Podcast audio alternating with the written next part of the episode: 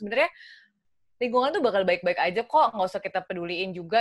Pak, ini bukannya bapak yang bikin, ini badannya gitu kemarin. Terus uh, mau di counter ini, gitu bapak ini siapa sih uh, Kak uh, ya yang meresmikan badan itu ya instruksinya dari presiden sih. Oh. Tua gapat.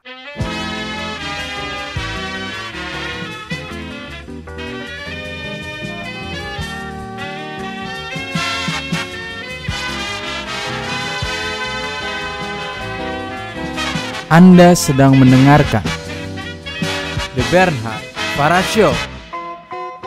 Ini aku lihat Mbak Gita, Mbak Gita nih apa nih pengen disebutnya sebagai apa nih? Karena sih kan aku lihatnya Executive Director at Lingkar Temu Kabupaten Pegiat Lestari. Pegiat gotong ya? royong aja sebut gue. Pegiat gotong royong. Iya, okay. saya mau mem mempopulerkan terminologi itu. Pegiat gotong royong ya. Iya. Siap, siap, siap. Nah, uh, sekarang kegiatan Mbak Gita lagi apa aja nih? Mau dipanggilnya Mbak Gita atau Gita aja? Serah, yang enak aja, mana-mana pun. Langsung Gita aja nggak apa-apa ya, biar lebih friendly, Ci. Yap. Oke, sekarang kita kegiatan lagi apa aja nih? Um, ada beberapa, jadi basically kalau uh, aku sendiri, dari dulu tuh punya prinsip um, ha, apa kegiatan ekstrakurikuler sama hmm. kegiatan kerjaan tuh semuanya harus jadi satu. Jadi okay. uh, nyambung sama uh, why yang besarnya kali ya. Jadi okay. uh, sehari-hari itu ada kerjaan aku itu di Sekretariat Lingkar Temu Kabupaten Lestari. Um, hmm. Ini asosiasi pemerintah kabupaten sebenarnya yang fokus utamanya itu untuk mendorong pembangunan lestari okay. um, yang uh, lingkungannya terjaga dan masyarakatnya sejahtera juga bahagia gitu. Kurang lebih seperti itu. Okay. Um, itu satu. Terus uh, di samping itu ada beberapa kegiatan uh, volunteering aku yang memang uh, juga berhubungan dengan si konsep pembangunan lestari tadi. Mm-hmm. Um, sekarang ada jadi aku ngebatasin sih cuma boleh lima gitu dalam satu okay. dalam cuma satu boleh periode. lima oke okay. iya karena uh, ini baru kita kayak baru perjing kan kalau orang lain uh, Marie Kondo kan baju gitu uh, hmm. aku tuh sempat ada perjing kegiatan memang hmm. jadi tadinya tuh ada sebelas gitu yang aku kerjakan bersamaan okay. jadi sekarang udah dibatasin cuma boleh lima supaya kita uh, bisa ada waktu untuk zen gitu ya ah, okay. um, ada Hutan Itu Indonesia di mana ketemu sama Poppy. Di situ aku bareng sama uh, 10 orang yang lain uh, apa jadi co-founder di Hutan Itu hmm. Indonesia. Terus uh, kita juga punya satu network namanya Social Corporate Law Society. Ini hmm. sama teman-teman uh, network zaman dulu kan aku corporate lawyer. Jadi ini teman-teman hmm. corporate lawyer yang emang bikin satu koalisi untuk kita bisa kasih pro bono service uh, buat social enterprise sama social initiative dari sisi legal. Terus uh, sekarang aku lagi pegang juga uh, apa jadi ketuanya Chevening Alumni Association Indonesia. Kalau ini um, kalau ini uh, beasiswa UK sih sebenarnya. Jadi yeah, alumni alumni uh, Chevening bikin uh, asosiasi kebetulan uh, dipercaya jadi uh, presidennya sampai tahun depan gitu ya. Terus uh, asik. aku bisa nanya banyak nih karena aku mau daftar Chevening. iya dong, ayo go. We need more leaders dari Indonesia lah. Harus lebih banyak lagi yang tertarik. Hmm, iya, uh, terus selain itu ada uh, kerjaan bareng sama teman-teman juga yang hmm fokus di uh, sampah sih ya. Jadi maksudnya tata kelola sampah ada satu gerakan Indonesia diet kantong plastik, hmm um, sama satunya lagi uh, namanya Sidalang, kreasi daur ulang. Okay. Itu jadi that is my five world plus hmm uh, kerjaan. Oke, okay. nah aku pengen tanya dulu nih. Sekarang kan tadi ada yang mana yang kerjaan, yang mana ekstrakurikuler. Ekstrakurikuler tuh volunteer tuh ekstrakurikuler. Iya sih, iya. Oke. Okay. Uh -uh. dan, dan dan dan yang kerjaan itu berarti yang uh, eksekutif director di Lingkar Temu itu kerjaan. Di LTKL. Iya okay. itu kerja. Iya kerjaan sih. Iya. Okay. Aku melihatnya semuanya jadi kayak gimana ya? Bingung sih ini juga makanya. Kenapa tadi ditanya maunya disebut jadi apa, jadi pegiat hmm. gotong royong? Karena aku melihat semua elemen itu mau itu kerjaan sehari-hari atau itu yang aku kerjakan di luar pekerjaan itu semuanya ada ada hubungannya, tapi bedanya mungkin uh, apa di LTKL I make money out of it gitu aja sih. Oke, okay. nah sekarang pertanyaannya gini kan orang yang uh, concern sama lingkungan yang peduli terhadap lingkungan makin banyak ya menurut pandanganku nih sebagai orang yang awam. Hmm. Nah tapi Amin. awal mulanya Mbak Gita itu jadi concern sama lingkungan ini karena apa sih? Kan karena kan kalau dilihat dari jurusannya itu kan di uh, Unpad tadinya itu ngambilnya Law International and Environment. Tapi kan kita kadang kalau ngambil jurusan yang lingkungan pun belum tentu peka terhadap lingkungan atau peduli terhadap lingkungan selahnya gitu kan. Jadi apa sih hmm. sebenarnya yang yang ngebuat kayak oh gue kayak pengennya ke bidang ini gitu loh. Um, sebenarnya sih duluan, maksudnya uh, kalau ditanya kenapa kenapa emang seneng atau merasa bertanggung jawab sama lingkungan hmm. Indonesia, mungkin uh, awal mulanya dari dulu dari zaman aku masih kecil kali ya. Jadi hmm. uh, ini nggak ada kayak aku nggak pernah punya turning point oh jadi suka lingkungan itu nggak pernah karena emang dari kecil uh, dibesarkan di keluarga yang memang uh, percaya sekali kalau manusia dan alam itu hidupnya harus laras. Jadi dulu okay. nenekku ini uh, suka banget sama botani. Jadi zaman aku di bawah tiga tahun tuh uh, sering sering disangka jenius karena uh, sama nenekku tuh diajarinnya uh, ini apa nama-nama Latin uh, tanaman. Terus okay. waktu itu apparently waktu kecil apal, sekarang sih udah nggak apal ya. Cuma maksudnya okay uh, dari kecil emang sudah uh, ditanamkan kalau manusia sama alam itu kalau kita nggak hidup berdampingan dengan baik itu uh, bubar deh semuanya gitu. Jadi hmm. kalau aku melihat uh, apa kata kepedulian kita bareng-bareng ya pada lingkungan tuh bukan untuk sebenarnya lingkungan tuh bakal baik-baik aja kok nggak usah kita peduliin juga gitu maksudnya uh, kalau kalau bumi tuh bakal baik-baik aja. Jadi aku nggak terlalu setuju dengan kata-kata kayak save the earth gitu. Enggak sebenarnya. Oke, okay, oke, okay, oke. Okay. bumi bumi tanpa manusia itu mungkin baik-baik aja. Jadi we don't have to save them. Yang harus kita uh, perjuangkan adalah apakah bumi masih tetap ingin membiarkan kita sebagai manusia untuk tinggal di dalamnya. Okay. Jadi sebenarnya ini adalah misi menyelamatkan manusia, bukan misi menyelamatkan bumi gitu. Um, okay. Itu sih jadi maksudnya kalau ditanya uh, kenapa dari zaman dulu uh, terbentuk pemikiran seperti itu karena memang sudah ditanamkan like you have to earn your spot gitu di dalam semesta ini di dalam alam ini kamu tuh sebagai manusia harus membuktikan bahwa kamu tuh worthy untuk ada di sini kepada alam semesta kurang lebih kayak gitu okay, sih okay, okay. jadi um, ya yeah, so I guess uh, emang okay. itu rada-rada rada-rada absurd ya buat banyak orang tapi memang emang gitu sih nilai apa waktu dibes, waktu dibesarkan nilainya kayak gitu aku dulu sempat terobsesi juga pengen jadi psikolog waktu kecil karena uh -huh.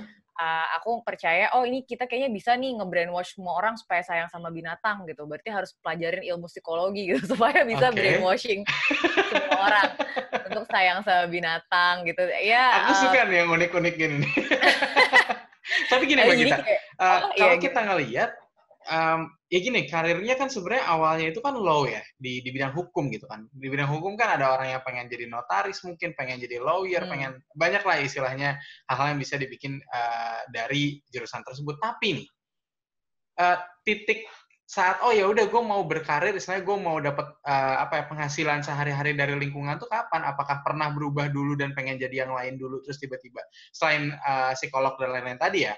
Iya. Itu kira-kira yang udah pada benar-benar matang tuh kayak oh ya udah gue pengen bidang ini nih itu karena apa sih? Jadi aku sebenarnya uh, udah sangat matang uh, memilih untuk profesi aku bergelut dengan uh, peraturan itu nomor hmm. satu karena aku sadar aku nggak bisa matematika jadi nggak mungkin jadi psikolog karena dulu okay. kan harus uh, misalnya IPA ya jadi okay. lupakan gitu kan. Terus okay. jadi apa yang kira-kira bisa aku lakukan supaya aku sebenarnya punya kontrol gitu terhadap semua orang dan bagaimana mereka memperlakukan alam sebenarnya okay. gitu. Jadi okay. oh mungkin harus belajar peraturan gitu. Kebetulan uh, seneng ngomong seperti yang bisa dilihat gitu ya sekarang. main seneng ngomong. Terus aku seneng sejarah uh, apa baca tuh kadang-kadang ada orang yang nggak suka baca, nggak suka nggak terlalu suka uh, apa uh, ngapalin kali ya gitu misalnya menghafal gitu-gitu nggak terlalu dan aku nggak ada masalah gitu dari dulu jadi ya udahlah berkutat dengan pasal-pasal dan segala macam kayaknya oke okay, dan uh, apa akhirnya aku SMP sih aku memutuskan untuk kayak oke okay, aku mau jadi mau belajar hukum. Mau belajar hukum mengerti cara membuat peraturan dan kebijakan. Um, terus abis itu aku akan tetap uh, menggunakan ilmu aku itu untuk balik lagi gitu ngebrainwash semua orang untuk mencintai untuk lebih baik sama alam supaya nggak diusir dari alam ini gitu. Supaya okay, worth okay, okay um, itu sih. Jadi uh, mungkin SMP kali ya kalau dari sisi yang dibutuhkan duluan justru jurusannya hukum uh, harus gitu apa pengen pelaj- mempelajari hukum. Um, tapi kemudian kalau ditanya transisi dari sisi profesi aku tuh masuk corporate law, law firm. Jadi uh, apa itu gara-gara pacar sih, jadi nggak ada hubungannya okay. sebenarnya.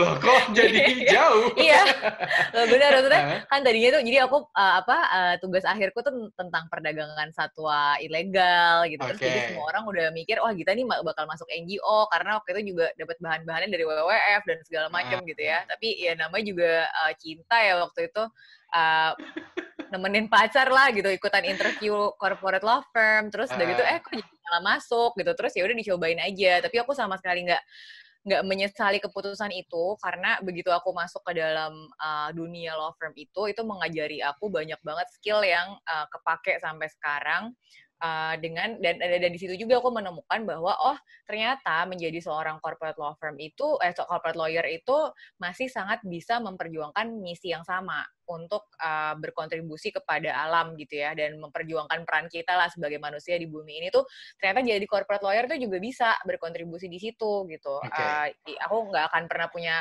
pemahaman itu kalau nggak masuk dulu gitu gitu sih. Okay tadi kan ada ada yang menarik nih pernyataannya bumi itu nggak perlu diapa-apain bukan save the earth tapi save the human itself right mm-hmm. yep. nah ini unik banget karena orang semua pasti bilang kayak uh, kita ngomongin earth hour aja kan untuk menyelamatkan bumi ya nggak sih Hmm, mungkin brandingnya iya menyelamatkan hmm. bumi, tapi filosofinya kalau dipikir-pikir lagi, apalagi kalau kita lagi hidup di tengah-tengah pandemi kayak sekarang nih ya, semakin kerasa hmm. kan, hmm. manusia dikasih virus sekecil itu aja udah nggak tahu ngomong ngapain kan, maksudnya udah itu kan kayak udah berubah cara hidup yeah, kita tuh yeah, berubah yeah. banget gitu, uh, sampai kemarin tuh ada sempat yang bikin uh, joke gitu ya, uh, Greta Thunberg, Thunberg sama uh, hmm. uh, Corona dalam memperjuangkan hmm. uh, kepedulian terhadap krisis iklim lebih efektif yang mana gitu. Dan dan itu lebih efektif uh, corona. yang, ya gitu. Jadi begitu begitu corona terjadi maka banyak masalah yang yang selesai. Tapi balik lagi gitu aku ngelihatnya bumi dan ini udah banyak teorinya sih sebenarnya gitu ya. Uh, hmm. apa aku sempat nulis juga kemarin terakhir soal hmm. ini gitu. Uh, apa bumi itu sebetulnya secara uh, kemampuan dia punya daya tampung, daya dukung dan daya lenting. Jadi dia mampu memulihkan dirinya sendiri gitu dari uh, banyak hal yang mengganggu dia gitu. Kayak hmm. dinosaurus gitu misalnya kan lama-lama okay. punah, punah ya karena emang uh, udah nggak sesuai lagi dengan yang dibutuhkan sama ekosistem si bumi itu sendiri. Nah, hmm. manusia juga harus dilihat sebagai um, yang numpang kan sebenarnya hmm. di bumi ini gitu. Uh, jadi kita sendiri harus uh, bilang nih sama bumi gitu. Jadi kalau aku sih ngelihatnya uh, kita sendiri harus baik-baikin bumi untuk bilang bahwa kita tuh di sini nggak mengganggu, kita di sini malah bermanfaat, kita di sini bakal memperjuangkan hal yang sama dan tidak akan membiarkan kamu itu jadinya kehilangan fungsi kamu. Jadi kita juga jangan dijahatin ya gitu. Kasarnya okay, gitu sih. oke okay, oke. Okay. ya saya kayak kita numpang di tanah orang di rumah orang gitu ya, ya. rasanya gimana gitu kan. Karena masyarakat Indonesia ya, kan mungkin kayak... masih masih ini kalau ngomongin kayak jangan ganggu tuh mungkin lebih ke horor dan paranormal ya. Tapi ini bukan tapi ini ngomongin soal ya. lingkungan gitu kan. Nah cuman gini Mbak, uh, kalau kita ngomongin soal lingkungan Iya benar. Tadi Greta Thunberg itu udah udah udah bikin suatu aksi yang besar banget untuk untuk hmm. menurutku yang kayak oh iya gue jadi sadar lagi nih. Tapi ya ya, ya. bener karena gue nggak ngerasain apa-apa dan nggak ada hidup yang berubah banget ya nggak ngefek. Yang ujungnya pas corona jadi ngefek banget. Ini kan dari mata orang yang awam terhadap istilahnya lingkungan lah. Tapi gini hmm. kalau kita ngelihat save the earth to save human berarti kan ya. Intinya kan yep. ujungnya karena akarnya kan kita hasilnya buat manusia lagi gitu kan. Mm-hmm. nah Waktu itu gue juga pernah belajar karena tahun lalu gue jadi jurnalis di salah satu media. Yeah. Di situ gue belajar kalau misalnya emisi bumi itu kan terus meningkat. Mm-hmm. Yang akhirnya jadi pemanasan global. Jadi kita yeah. harus ngepres lah istilahnya emisi bumi itu agar lebih kecil lagi dan katanya tuh waktu itu optimisnya tuh berapa persen gitu satu atau dua persen gitu untuk untuk untuk untuk di press uh, emisi bumi. Dua derajat nggak boleh lebih dua derajat sorry. derajat. Ya, kalau saya udah satu setengah derajat nggak boleh ya. lebih dari satu setengah derajat peningkatan. Nggak boleh lebih dari satu setengah derajat. Terus katanya kan tapi seharusnya tuh bukan satu setengah derajat seharusnya tuh berapa gitu. Pokoknya lebih gede dari satu setengah derajat di mana satu setengah derajat yang nggak maksimal aja itu sudah seems impossible gitu. Iya ya. Iya, dan ini maksudnya si corona ini memperlihatkan sekali sih bagaimana uh, maksudnya kan uh, balik lagi ya kalau aku uh, juga hampir nggak pernah keluarin statement bahwa oh corona ini blessing buat buat buat bumi gitu. Hmm. Sebenarnya enggak sih karena uh, ini nggak fair juga gitu. Uh, karena yang paling terdampak kan teman-teman yang uh, termarginalkan gitu ya maksudnya nggak bisa juga kita bilang oh ini syukurlah nggak apa-apa yang yang banyak yang banyak yang meninggal nggak apa-apa nggak bisa kayak gitu juga yeah, nah uh, apa uh, tapi memang secara data saat ini uh, emisi emisi tingkat emisi global itu turun paling drastis gitu. Uh, um, selama quarter ini yang gimana uh, kayaknya seluruh dunia berhenti gitu ya aktivitasnya berubah sama sekali. Tapi itu aja bahkan dia sudah turun uh, secara drastis saja, dia masih belum cukup sebetulnya uh, apabila dibandingkan dengan yang tadi uh, sempat dirimu bilang soal harusnya tuh uh, lebih drastis lagi turunnya dan turunnya juga konsisten. Jadi kan dibayangin sekarang nih lagi pause gitu. Yang ditekan tuh tombolnya tombol pause, bukan hmm. tombol stop. Yeah. Begitu pause gitu kan, oke ini turun ya. Tapi begitu dia udah bisa play lagi, playnya ya udah biasa lagi, jadi naik lagi gitu. Uh, padahal harusnya uh, pause-nya itu berulang-ulang gitu. Jadi atau malah stop sekaligus supaya konsisten turunnya. Nah ini gimana caranya? Mungkin uh, kita mesti balikin lagi sih uh, momen ini mungkin saat yang tepat untuk melihat kembali kemarin tuh cara hidup kita tuh udah cukup baik belum sih buat bumi gitu. Uh, hmm. Secara secara komunal ya, secara kita semua gitu. Um, dan apakah kan kita bilang the new normal gitu kan? Uh, itu eh, terminologi yang tepat banget kalau buat aku, karena itu juga menunjukkan bahwa normal yang sebelumnya itu bukanlah normal yang seharusnya. Jadi memang kita harus menemukan norma-norma normal yang baru, kurang lebih kayak gitu sih mungkin cara ngelihatnya. Dan dari sisi hal-hal um, yang mungkin tadi dirimu sempat mention Earth Hour gitu ya, itu kan penggunaan energi jadi apakah gitu saat ini ketergantungan kita terhadap energi itu sudah menggunakan sumber-sumber yang tepat? Hmm. Apakah sumber-sumber yang dipilih itu adalah sumber yang justru membuat kita sendiri kehilangan fungsi alamnya kita gitu, ngebabat hutan, merusak gambut dan lain-lain gitu. Uh, itu baru contoh dari penggunaan energi. Belum lagi kita ngomongin soal uh, travel gitu misalnya. Salah satu yang dikritisi adalah semua orang sibuk terbang aja gitu. Maksudnya bahkan konferensi internasional tentang perubahan iklim pun ribuan orang terbang gitu kan. Nah, itu apakah kalau kita belajar yeah. dari pandemi ini ternyata bisa gitu bikin meeting high level yang uh, pakai video conference. Apakah yeah, betul yeah, memang yeah. harus semua orang dikumpulin terus semua orang harus terbang dan membuang karbon emisi sebegitu banyak? Kenapa enggak kita coba aja pakai uh, uh, online versi online lagi gitu nanti setelah semuanya mereda? Uh, banyak sih yang shifting yang apa dari sisi lifestyle yang yang yang kita bisa pikirkan gitu perubahan-perubahan yang mungkin bisa kita jadikan kebiasaan ya um, di era baru nanti gitu kurang lebih uh, supaya buminya juga sadar oh ini orang ternyata usaha juga nih untuk tetap tinggal di sini. Oh, jadi udah udah numpang udah udah selama ini tapi dia ternyata sekarang berusaha gitu ya. Iya, jadi paling enggak kayak oke okay deh gitu. Uh, udah udah ada usahanya, oke okay, saya hargai yeah. gitu. oke okay lah effortnya gue hargain lah.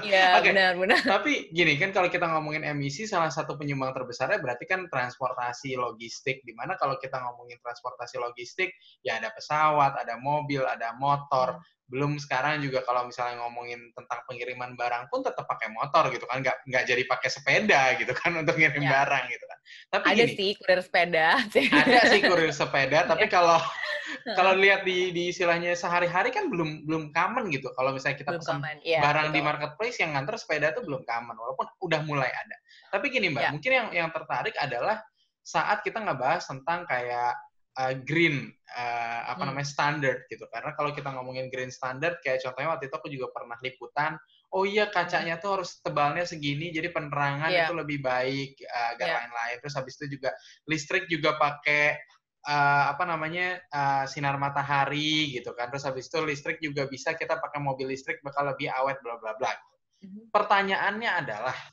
karena ini aku nggak ngerti nih, jadi aku uh, kayak harus hmm. nanya yang lebih ngerti ke lingkungan nih. Apakah kalau misalnya semua mobil listrik dan motor listrik itu menyelesaikan masalah dari segi emisi transportasi? Tergantung listriknya dari mana dulu sumbernya. Nah, iya karena aku tahu listrik salah satunya dari batu bara, bukan? Ya itu makanya. Jadi ini balik, balik lagi dong. ke pertanyaan, maksudnya balik lagi ke pertanyaan, kenapa aku memilih jalur belajar kebijakan publik gitu karena hmm. untuk untuk beberapa hal kita bisa menyelesaikannya dengan pilihan pribadi kita jadi hmm. masalah kita mau beli mobil listrik atau enggak itu masalah kita kita bisa selesaiin sendiri ya tapi masalah listriknya kita dapat dari mana itu yeah. kita sebagai individu tuh akan susah gitu um, untuk menyelesaikan sendiri jadi mau nggak yeah. mau kita mesti lebih aware dengan uh, apa sih yang bisa kita lakukan sebagai warga negara gitu ya sebagai manusia terkait pembuatan kebijakan itu sendiri gitu. Bisa nggak sih sebenarnya kita sebagai satu uh, komunitas masyarakat Indonesia dan ini kenapa aku balik lagi sering banget pakai kata-kata gotong royong gitu ya. Kadang-kadang gotong royong itu kayak ah ini mah bersih aja bareng-bareng. Bukan sih. Jadi ini menggunakan kekuatan bersama-sama untuk bergotong royong memastikan bahwa kalau kita memang semuanya mau shifting pakai mobil listrik listriknya itu dapat dari sumber-sumber yang lebih baik. Artinya kita harus sama-sama bilang sama pembuat kebijakan dan pengambil keputusan di negara ini untuk bilang oh kayaknya sumbernya salah deh gitu yang saat ini ada harusnya alternatifnya ABC dan nggak bisa cuma sampai situ kan. Uh, pastinya kenapa harus bergotong royong harus ada yang memastikan ada kajian yang masuk akal dari sisi ekonomi. Okay. Harus ada yang bagian menyiapkan kajian yang uh, masuk akal dari sisi lokasi dan potensi sumber daya alamnya sendiri dan okay. yang maksudnya sumber daya energinya sendiri gitu ya. Harus okay. ada yang bagiannya untuk bicara tentang bagaimana ini uh, akan diterima kok oleh masyarakat karena dibungkus dengan strategi komunikasi yang tepat dan ada uh, strategi transisi yang uh, dari sisi behavior change akan lebih mudah buat masyarakat. Banyak banget angle-angle yang harus dipersiapkan cuma untuk menjawab pertanyaan kamu yang tadi aja gitu. Gimana caranya memastikan yeah. kalau kita shifting ke mobil listrik itu tuh pilihan yang memang betul gitu. Um, dan nggak bisa dikerjakan sendiri gitu. Jadi aku sendiri juga um, cuma punya satu skill mungkin gitu. Uh, kamu punya skill yang lain gitu. Uh, mungkin teman-teman di luar sana ada yang punya skill yang beda-beda lagi. Nah, ini kita harus mikir gimana caranya kerjanya tuh bareng sebagai satu unit dan akhirnya uh, uh, memperjuangkan hal yang sama. Gitu sih mungkin yang um, apa jawaban panjang dari pertanyaan yang barusan. Oke, okay. kalau kita ngomongin gotong royong, kan tadi kan salah satu solusinya berarti kan akarnya dari gotong royong, ngomong ke pemerintah, bilang ke pemerintah Nah, tapi kan kita udah tahu kalau misalnya di di Cina pun yang setahu kok orang udah banyak yang pakai mobil listrik, motor listrik dan kita banyak juga ngimpor peralatan itu ke sini juga gitu, terutama baterai ya, ya kan? Hmm. Karena kan banyak katanya yang ngeklaim juga kalau ada motor listrik buatan Indonesia apa segala macam, tapi ya sebenarnya aku rada mempertanyakan sih TKDN-nya tuh berapa persen sih sampai yeah, itu disebutkan yeah, buatan yeah. Indonesia gitu kan? Cuman mungkin kita nggak bahas itu, tapi aku mau lebih bahas gini mbak, misalnya motor listrik itu sudah uh, sumber listriknya itu sudah dari listrik yang green, itu mm -hmm. jadi uh, dikatakan green itu listriknya itu saat udah apa, dan apakah itu suatu satu solusi, satu-satunya solusi, atau ada solusi yang lain? Maksudnya shifting ke kendaraan listrik itu apakah itu salah satunya solusi? Pastinya enggak. Hmm. Karena kalau kita lihat jadi uh, buat buat teman-teman yang dengerin juga uh, mungkin yang paling mudah saat sekarang tuh nomor satu adalah uh, mempelajari sebetulnya sumber emisi di Indonesia ini datangnya dari mana aja. Hmm. Karena oke okay, transportasi is one thing gitu, tapi kita juga mesti ingat bahwa salah satu sumber emisi terbesarnya Indonesia di 2015 kemarin yang lebih besar dari total emisinya US selama satu tahun itu adalah dari kebakaran hutan dan okay. lahan gambut. Okay. Jadi misalnya ada angle itu, ada angle uh, transportasi tadi gitu. Apakah kita juga harus menghitung uh, angle dari penggunaan energi dari sisi industrinya sendiri? Jadi hmm. um, sebenarnya macam-macam dan ini Indonesia punya satu janji nih kan. Kita pernah berjanji yang uh, uh, dituangkan dalam satu dokumen namanya Nationally Determined Contribution (NDC). Hmm. Jadi ini janji kita pada dunia bahwa kita akan memotong emisi kita sebanyak 29% dengan usaha sendiri dan 41% kalau dibantu sama pihak-pihak uh, lain gitu. Dan kita udah okay. dapat banyak bantuan dari pihak lain. Jadi uh, estimasinya mestinya lebih naik nih sampai dengan 41 persen. Dan itu bisa dibagi dari uh, berbagai macam sektor. Contohnya yang tadi aku sebutkan Um, dan dari situ kita mulai bisa mengurai gitu. Kalau Indonesia sudah punya janji, itu kan sebenarnya sudah ada pathway-nya ya. Dari sisi janji itu sendiri mau diturunkannya seperti apa. Nah, kalau kita bicara soal kebijakan publik yang sekarang berlaku, itu sebenarnya sudah mulai masuk ke dalam uh, rencana pembangunan jangka menengah Indonesia yang baru, yang sampai 2024 di RPJMN-nya Indonesia yang sekarang, itu baru pertama kali ada flavor sustainability yang lumayan kental. Jadi hmm. mereka sempat bikin um, studi dulu, uh, Bapenas sempat bikin studi dulu, uh, kajiannya namanya Low Carbon Development um, Indonesia LCDI dan dari hasil LCDI itu formula-formulanya kayak tadi jawaban um, sebenarnya seberapa banyak sih uh, apa bauran energi bersih terbarukan yang harus ada di Indonesia supaya jadi ideal? Apakah uh, batu baranya harus hilang semua atau seperti apa sih harusnya solusinya? Itu sebenarnya sudah uh, uh, cukup lumayan uh, masuk ke dalam rencana pembangunannya Indonesia sendiri yang sekarang. Rencana nah, tapi belum dilaksanakan atau gimana, Mbak? Ya, ya intinya kalau ya rencana belum dilaksanakan udah pasti, okay. tapi paling enggak sebagai dokumen uh, dasar dari uh, patokannya kita gitu ya. Kalau kita mau tahu Indonesia ini sebenarnya rencananya mau ngapain sih lima tahun ke okay. depan, nah itu kita udah bisa refer jadi okay. kan kita kalau mau nagih janji juga jadi lebih gampang kan, karena jadi kita udah kayak, tahu dokumen patokannya. Itu kayak kita bilang ke uh, pemilik rumah, uh, ini aku janji akan gini beberapa tahun lagi, tapi istilahnya jadi pemilik rumah udah bisa ada harapan lah ya. Benar. Dan okay. dan dia juga kan uh, apa apa kasih janjinya itu bertahap. Tahun pertama hmm. ngapain, tahun kedua ngapain, jadi selalu bisa dicek. Nah ini uh, sebenarnya jadi amunisi juga sih untuk kita bareng-bareng gitu yang di luar sistem nih ngelihat, oh pemerintah janjinya tahun ini uh, targetnya ABC terkait uh, penggunaan energi misalnya gitu. Apakah itu sudah berhasil dipenuhi atau misalnya enggak? Yang baru-baru ini rame misalnya gitu kan, for the sake of jadi kan Indonesia soal kebakaran hutan lahan gitu ya yang tadi ya. Dan uh, berkaitan juga sama palm oil kan berkaitan dengan itu tapi utamanya uh, sebenarnya aku nggak mau nyalahin komoditasnya balik hmm. lagi kadang-kadang persepsinya itu kok kayak sawitnya yang jahat sebenarnya hmm. bukan sawit itu sebenarnya sebagai uh, sebagai spesies sebagai tumbuhan dia tumbuhan yang sangat baik loh yeah, yeah, yeah. dia produktivitasnya paling produktif paling dan lain-lain ya kan dibanding sunflower benar. oil dan lain-lain kan benar yeah. di, dibandingin alternatif vegetable oils yang lain dia paling bagus gitu secara hmm. uh, spesies nggak nggak salah lah gitu um, tapi yang salah itu kan dari sisi tata kelolanya hmm. Mana yang harusnya boleh ditanam area yang boleh ditanam sama yang tidak boleh ditanam. Misalnya kita baru tahu nih sebagai satu bangsa bahwa lahan gambut itu nggak boleh ditanemin karena hmm. begitu lahan gambut dikeringkan maka dia rawan terbakar. Yeah, yeah. Nah bicara ini bicara ini mau ditanaminnya palm oil mau ditanaminnya padi sama aja yang penting nggak boleh, boleh, boleh ditanam gitu kan. Yeah ini kan Indonesia udah berusaha nih bikin badan restorasi gambut, udah banyak banget programnya gitu ya. Um, intinya untuk mengurangi resiko kebakaran uh, dan pengerusakan si lahan gambutnya sendiri. Tapi tahu-tahu kemarin for the sake of food security, ketahanan pangan, timbul wacana mau buka sawah. Waduh, di, gambut. di lahan gambut. Iya. Jadi ini kan semuanya langsung bingung ya kayak loh Pak ini bukannya Bapak yang bikin ini badannya gitu kemarin uh, mau di counter ini, gitu Bapak ini siapa sih uh, Kak uh, ya yang meresmikan badan itu ya instruksinya dari presiden sih. Oh, oke oke oke.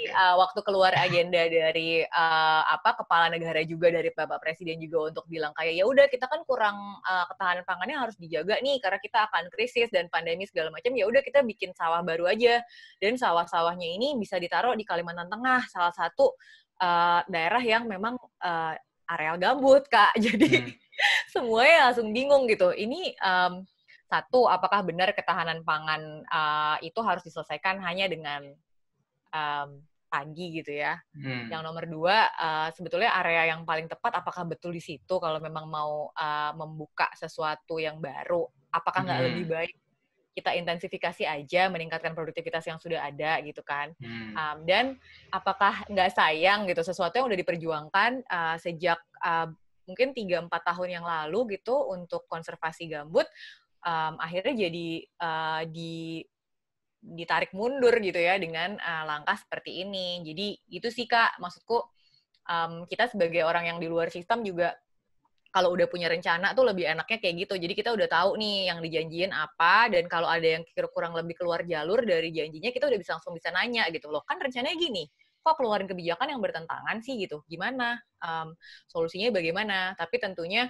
um, esensinya adalah uh, karena tadi kita bicara gotong royong, balikin lagi ke jalur solusi gitu ya uh, bukan hanya untuk kayak salah nih Pak begini begini begini. Bukan begitu gitu tapi iya karena karena pasti presiden juga mikirin ekonominya kesehatan dan lain-lain kan? Benar Cuman, iya. enggak gini loh misalnya kalau kita ngomongin apakah kebijakan tersebut misalnya oh iya di lahan gambut nanti ada ada kebakaran hutan lagi dan lain-lain.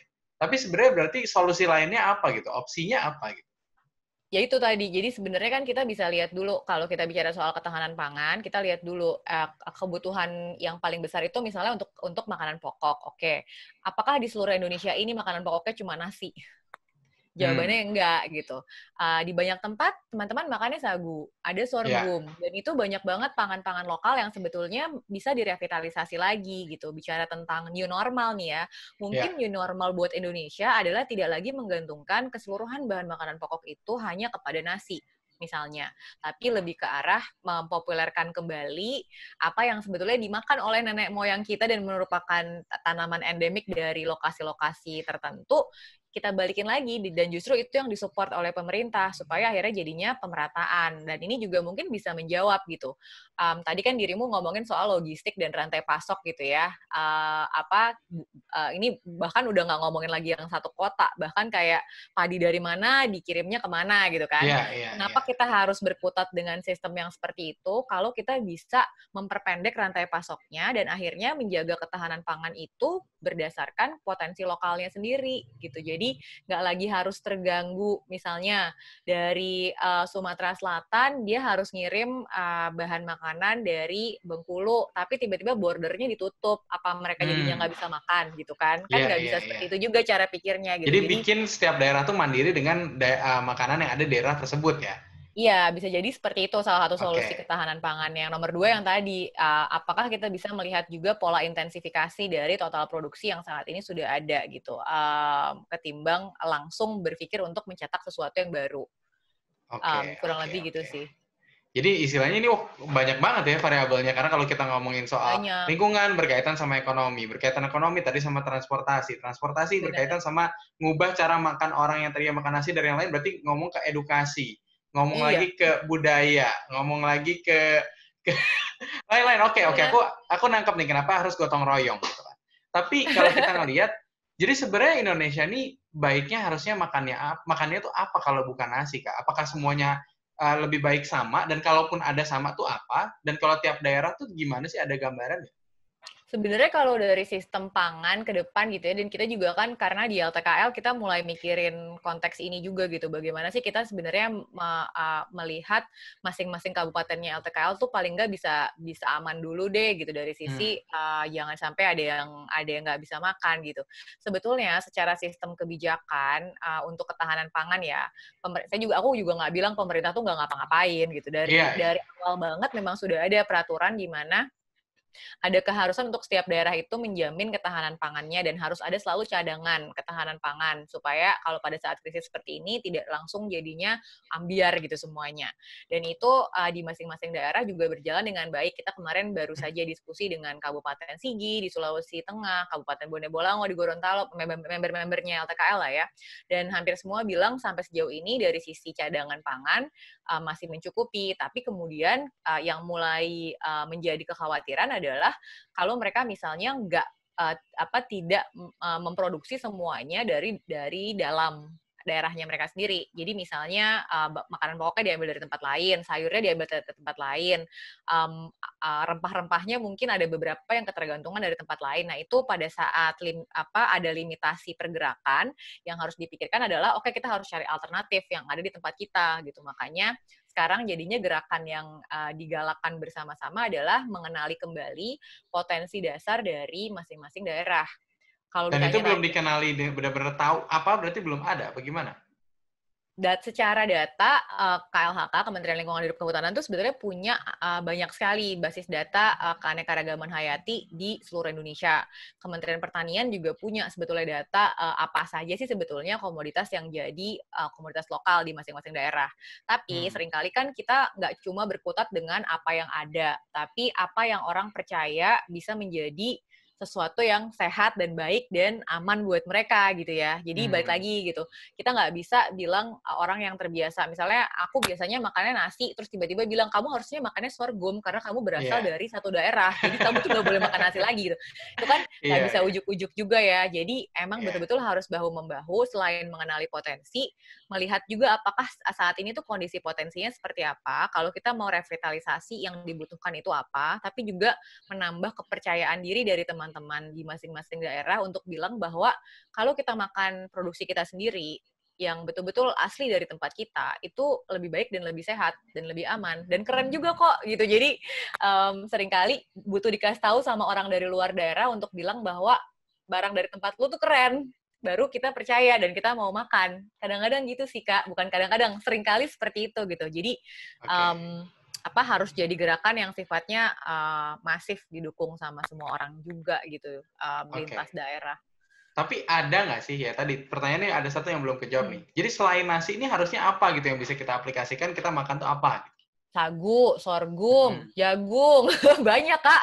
Dan itu sebenarnya lebih baik Yalah, dibanding nasi untuk Indonesia. Ubi, ungu gitu.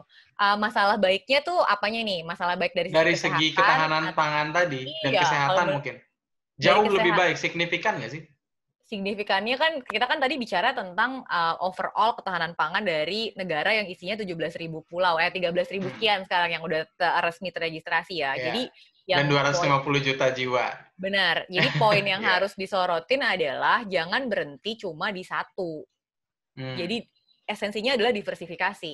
Diversifikasinya apa? Itu yang harus kita figure out bersama-sama gitu. Tapi jangan uh, stuck gitu. Jangan stuck di satu opsi saja dan meniadakan opsi-opsi yang lain. Padahal hmm. itu adalah opsi yang sebetulnya harus dijadikan uh, bahan pertimbangan juga. Sebenarnya itu sih esensinya gitu um, kalau masalah visibility gitu ya, um, ini banyak orang yang jauh lebih ahli dari aku, tapi setidaknya kita udah bisa mengidentifikasi dari kabupaten kita aja, itu udah ada alternatif uh, makanan pokok sampai dengan enam jenis gitu, dan itu betul-betul hmm. masih dimakan sehari-hari oleh orang-orang di sana, dan itu kita bisa betul-betul jadikan gerakan untuk merevitalisasi kepercayaan diri bahwa makan yang asli dari tempat kalian tuh keren gitu. Iya, iya, iya, iya. Karena kalau kita ngomongin semuanya makan nasi, masyarakat Indonesia rata-rata makan nasi dan nggak lengkap makanan pokok kalau nggak makan nasi.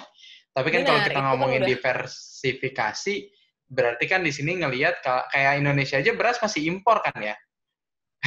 ya berarti kan kalau kita ngelihat beras impor, ya istilahnya cara menekan impor salah satunya diversifikasi ke barang lain yang mungkin kita kelebihan dan dan bisa menjadi diversifikasi kita ya nggak sih? Betul dan kita tidak menyadari kak bahwa kita kelebihan karena kita tidak kelebihan apa sih kita? Sebenarnya kita kelebihan apa sih? Kayak misalnya ubi ungu gitu ya, ubi ungu. Hmm. Kalau di kita lihat di negara-negara lain gitu misalnya, uh, kentang itu makanan pokok kan? Jadi hmm, maksudnya ya, French fries gitu. French fries is makanan pokok kan gitu. Di tempat Di sini tempat French fries campur nasi. Iya, nah itu kan. Jadi ya, ya. Uh, apa paradigmanya gitu. Tadi kita ngobrolin sampai ubi ungu itu ternyata di daerah beberapa hmm. daerah juga itu kan potensinya tinggi ya dan itu sebenarnya bisa jadi pengganti. Ya. Tapi mungkin aku mau nge-flashback sedikit nih dari omongan hmm. kita tadi kita kita kan tadi ngomongin soal uh, kita tuh orangnya yang nggak setuju sama safe uh, di Earth-nya, tapi lebih setuju sama save human itu sendiri. Oke, itu udah terjawab tadi. Tapi ada satu yang nggak terjawab. Kalau corona ini sebenarnya uh, blessing in disguise. Kenapa nggak setuju dengan itu? Sebenarnya nggak, oke, okay, aku nggak setuju sama framingnya. Kalau hmm. dari sisi dampak, memang udah kelihatan. Maksudnya datanya juga udah keluar sih. Beberapa hmm. studi udah menunjukkan bahwa uh, tingkat emisi kita turun drastis. Terus hmm. abis itu um, apa banyak satwa yang jadinya sekarang bisa roaming around, bisa keluar gitu segala yeah, macam yeah, yeah. itu oke. Okay. Tapi um, aku cuma nggak setuju sama narasi mensyukuri ini semua sebagai sesuatu yang sifatnya adalah blessing karena um, pengorbanannya terlalu berat sih dari sisi kita juga mengor apa harus ada yang um, teman-teman yang kehilangan yang tersayang, harus ada teman-teman nakes yang tetap berjuang setiap hari yeah. gak aman gitu. Maksudnya itu tuh um, ya intinya aku tidak akan merayakan ini gitu.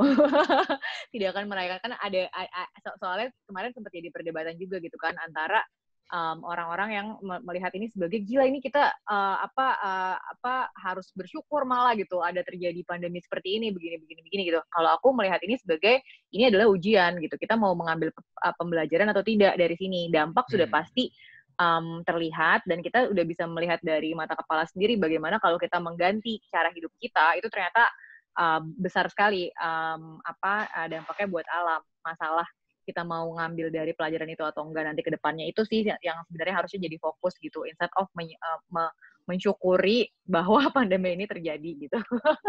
Lebih ke framing ya kalau itu Iya iya, ya. jadi lebih ke framing mana yang lebih uh, ini ya istilahnya bukan bukan hanya uh, blessing in disguise tapi intinya emang ada beberapa positivitas tapi ya banyak juga hal yang harus dikorbankan kayak orang-orang jadi pada uh, di PHK dan lain-lain gitu kan dan ya, ya itu balik ya. lagi ke new normal tadi.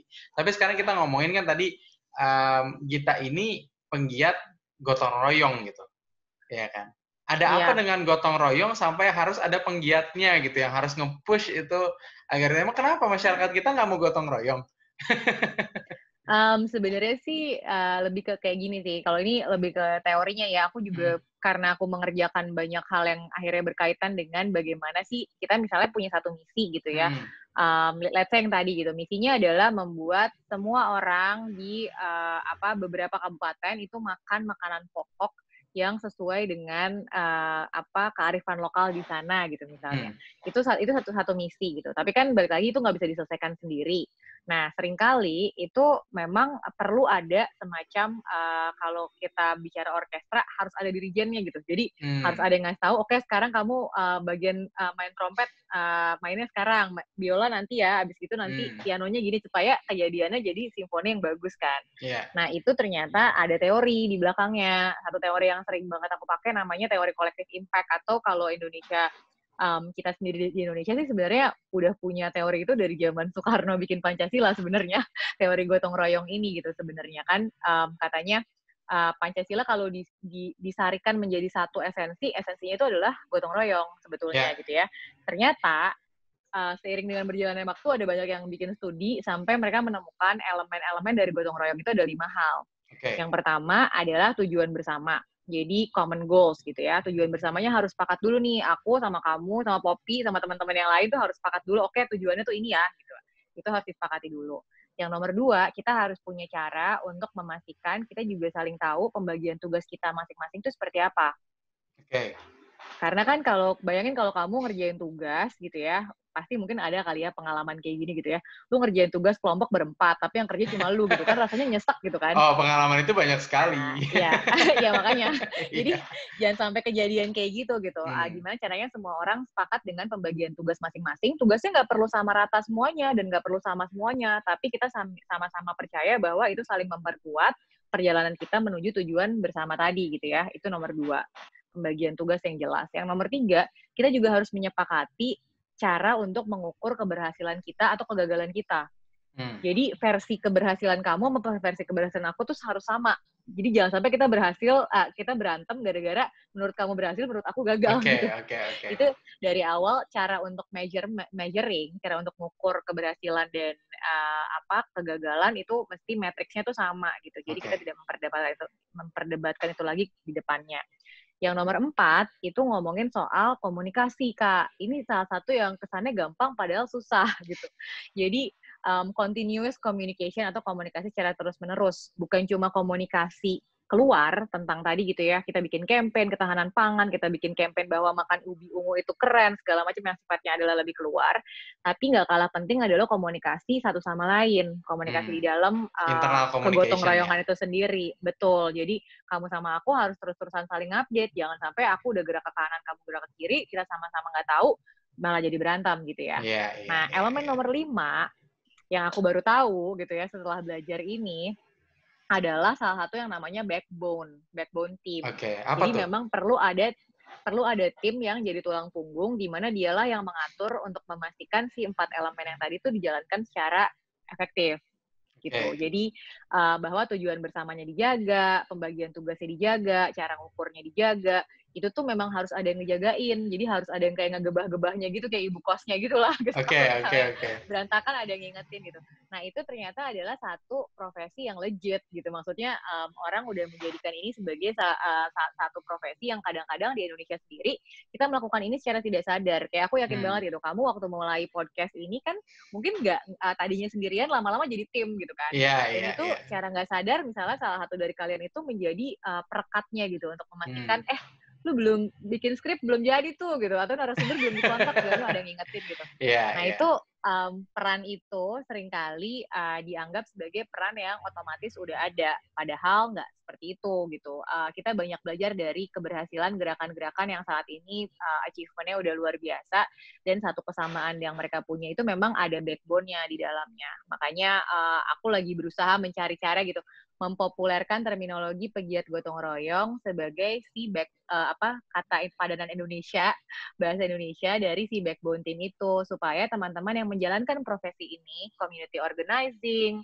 um, apa um, ya jadi convener gitu. Bahkan kayak terminologi convener aja di Indonesia tuh aku nggak nemu gitu kepadatan hmm. katanya padahal yeah, itu kita yeah. lakukan di LTKL kita melakukan itu sebelumnya ngapain sih convener itu ngapain itu mungkin kalau belum ada kata orang ngapain ya ya itu pegiat gotong royong gimana oh, caranya okay. ada pola gotong royong yang efektif untuk semua orang yang sering kali kalau aku sama kamu nih misalnya udah satu wavelength hmm. uh, gampang gitu kan kita udah sama-sama satu pikiran udah gampang yeah, yang yeah. pusing itu kan kalau kita harus mempersatukan uh, beberapa pihak uh, yang perspektif perspektifnya beda-beda, interestnya beda-beda, uh, cara pandangnya beda-beda, uh, apa cara kerjanya juga beda-beda gitu, dan tidak ada kepercayaan satu sama lain. Itu yang jadi okay. challenging kan. Dan memang okay. untuk mengurai itu semua tuh um, beneran jadi pekerjaan sih gitu harus beneran dipelajari dan memang ternyata ada uh, bidang keilmuannya untuk mempelajari itu semua gitu uh, balik lagi ke apa ya kata orang um, full circle karena ternyata ilmu yang aku pakai sekarang tuh jauh lebih dekat ke psikologi daripada ke kebijakan hmm. publik. Jadi balik lagi ke cita-cita waktu zaman anak kecil. Simpelnya bikin orang yang gagal paham jadi paham gitu ya. um, simpelnya bikin orang yang uh, karena kalau pemahaman tuh udah tingkat ketiga kalau di teori tuh ya. Okay. Yang pertama tuh uh, dia harus paling enggak nggak resisten dulu. Oke, jadi dia nggak menolak lah ya, dia dia mau ya. gitu ya. Oke. Dia nggak menolak dulu gitu ya. Ba uh, setelah nggak menolak, baru bisa naik ke mulai tertarik gitu, pengen tahu. Oke. Curious nah, lah ya. dari mulai ah, penasaran. curious dulu gitu okay. kan, penasaran kepo-kepo dulu gitu. Dari kepo baru naik lagi uh, stage-nya. Dia ingin tahu lebih dalam. Hmm. Gitu ya begitu dia ingin tahu lebih dalam, baru kita bisa masuk ke mengerti dan pemahaman. Kalau okay. dia udah mau mengerti dan mau paham, mungkin dia mau terlibat. Okay. Kalau dia mau terlibat, baru dia mau mendukung. Habis itu baru dia mau berkomitmen. Jadi stage-nya tuh panjang. Panjang stage-nya, iya, orang iya, betul, tuh betul. benar. Akhirnya betul-betul uh, solid uh, menjadi bagian dari satu bentuk gotong royong gitu. Sebenarnya cukup panjang perjalanannya. Oke, okay, oke. Okay. Nah, mungkin ini pertanyaan terakhir dari aku nih. Ini pertanyaan yang sebenarnya um, sebagai masyarakat uh, Indonesia gitu kan sebagai penduduk kan, penduduk biasa lah ya. Hmm sebenarnya kan tadi kan banyak ya, oh Indonesia kita udah menjanjikan ini, tapi kan Indonesia berarti kan pemerintah, pemerintah berarti pegiat sosial, pegiat sosial, pokoknya banyak lah lapisan-lapisannya lagi gitu kan untuk bisa mencapai ke sana. Cuman kalau kitanya nih, kitanya sebagai masyarakat yang hmm. istilahnya hanya pekerja biasa, terus juga istilahnya bukan pegiat sosial gitu kan, sebenarnya jadi ada nggak sih langkah-langkahnya untuk membantu bumi menjadi lebih baik lagi yang pastinya ujungnya membantu manusia menjadi lebih baik lagi? Hmm. Sebenarnya kita itu bisa ngapain gitu? Kalau aku sih sebenarnya pengen yang pertama dari statement barusan uh, aku melihatnya kita semua itu uh, peran-peran dan ke, ke kesempatan untuk berkontribusinya itu ada semua. Balik lagi okay. ke pola yang tadi ya. Peran kita beda-beda tapi kontribusinya tetap ada.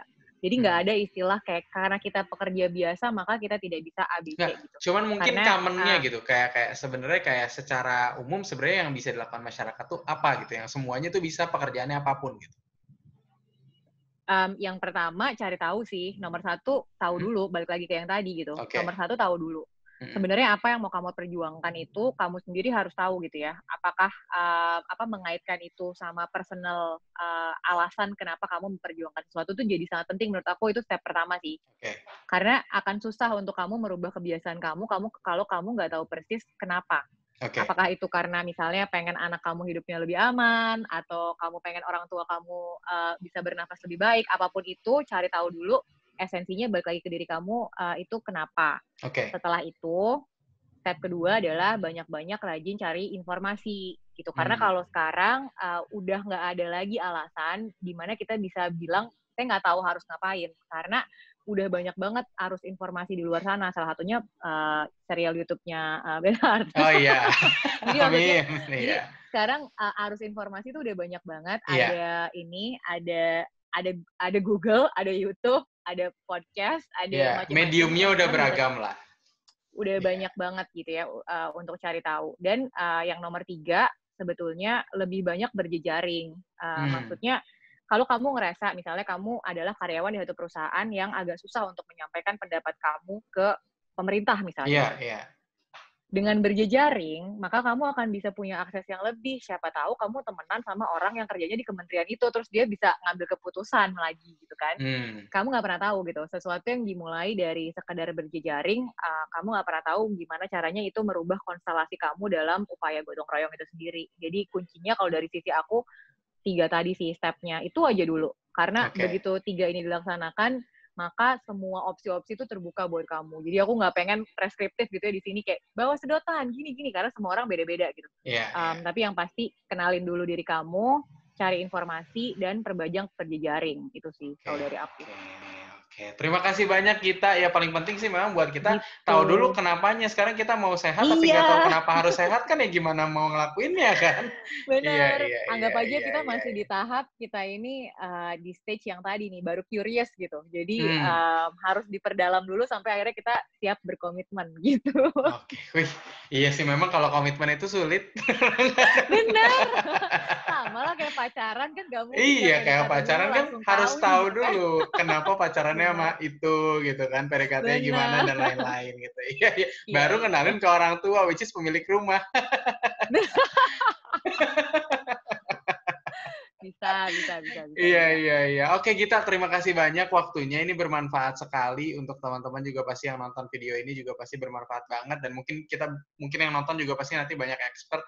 Boleh banget komentar di channel ini. Uh, boleh banget yes. juga untuk uh, like kalau kamu suka dan kalau nggak suka dislike aja jadi kita bisa improve lagi dan untuk kita uh, thank you banget atas waktunya sekali yep. lagi dan aku minta izin uh, videonya nanti akan aku publish di beberapa medium nggak cuma di YouTube aja ya Siap, aku penasaran kamu akan kasih judul apa dari video kita uh, ngobrolin iya. macam-macam ini. Nanti beberapa judul-judul aku ini, ini nggak nggak clickbait, cuman kontroversial aja. Oke, oke, oke. Oke, kita have a nice day. Stay safe ya. Terima kasih Thank banyak. You. Bye. Bye.